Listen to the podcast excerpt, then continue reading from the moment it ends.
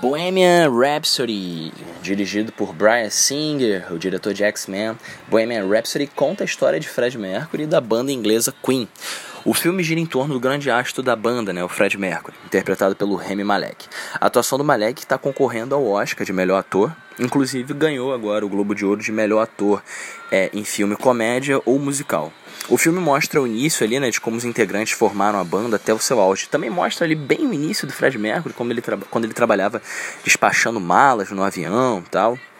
É, além disso, o filme é completamente preenchido por músicas da banda, né?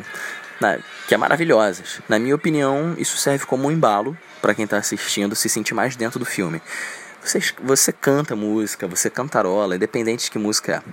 Todas as músicas do Queen são sensacionais. Eles utilizam isso como se fosse uma arma para prender o espectador. E claro, existem momentos de arrepiar, como o show do Live Aid, que é no final do filme, que é espetacular. Eles reproduzem isso, né? Como se estivesse copiando, é, é muito parecido. Claro que nada é igual, mas é parecido. E quem, quem não viu esse show do Queen no Live Aid na vida real mesmo, é, bota no YouTube e coloca Queen no Live Aid. Puta show, tá maluco.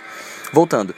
O filme tem, teve um problema né, com o diretor Brian Singer, que ele sai no meio das gravações por conta de confusões internas, e entra o Dexter Fletcher, porém não compromete a direção. A direção segue seu papel lá direitinho no filme. Além disso, uma curiosidade do filme é que ele não seria interpretado pelo Malek. Malek eu acho que era a terceira opção, se eu não me engano. O primeiro era o Sacha Baron Cohen, que fazia o Borat, e novamente, por conta de desentendimentos, o Sasha ralou. O Sasha queria que o filme mostrasse o lado mais real da vida do Fred Mercury. Eu confesso que também senti falta desse lado mais trash do mundo do rock. O filme tem uma pegada comercial e conta a história bonitinha, com início, meio e fim. Além disso, sinto que o filme não se aprofunda nos temas abordados, não dá tempo para aprofundar. Acontece uma coisa e pronto, já, já se resolveu. Pula para a próxima etapa. Uma pegada bem adolescente pro universo de Queen, né? Que não era essa para ser essa pegada. Mas enfim, para mim a proposta do filme não era detalhar a vida deles, e sim fazer uma grande homenagem ao Fred e à banda. Bom, por hoje é só. Espero que tenham gostado. Aguardem o próximo filme do Oscar 2019 aqui no podcast do Cinefilando.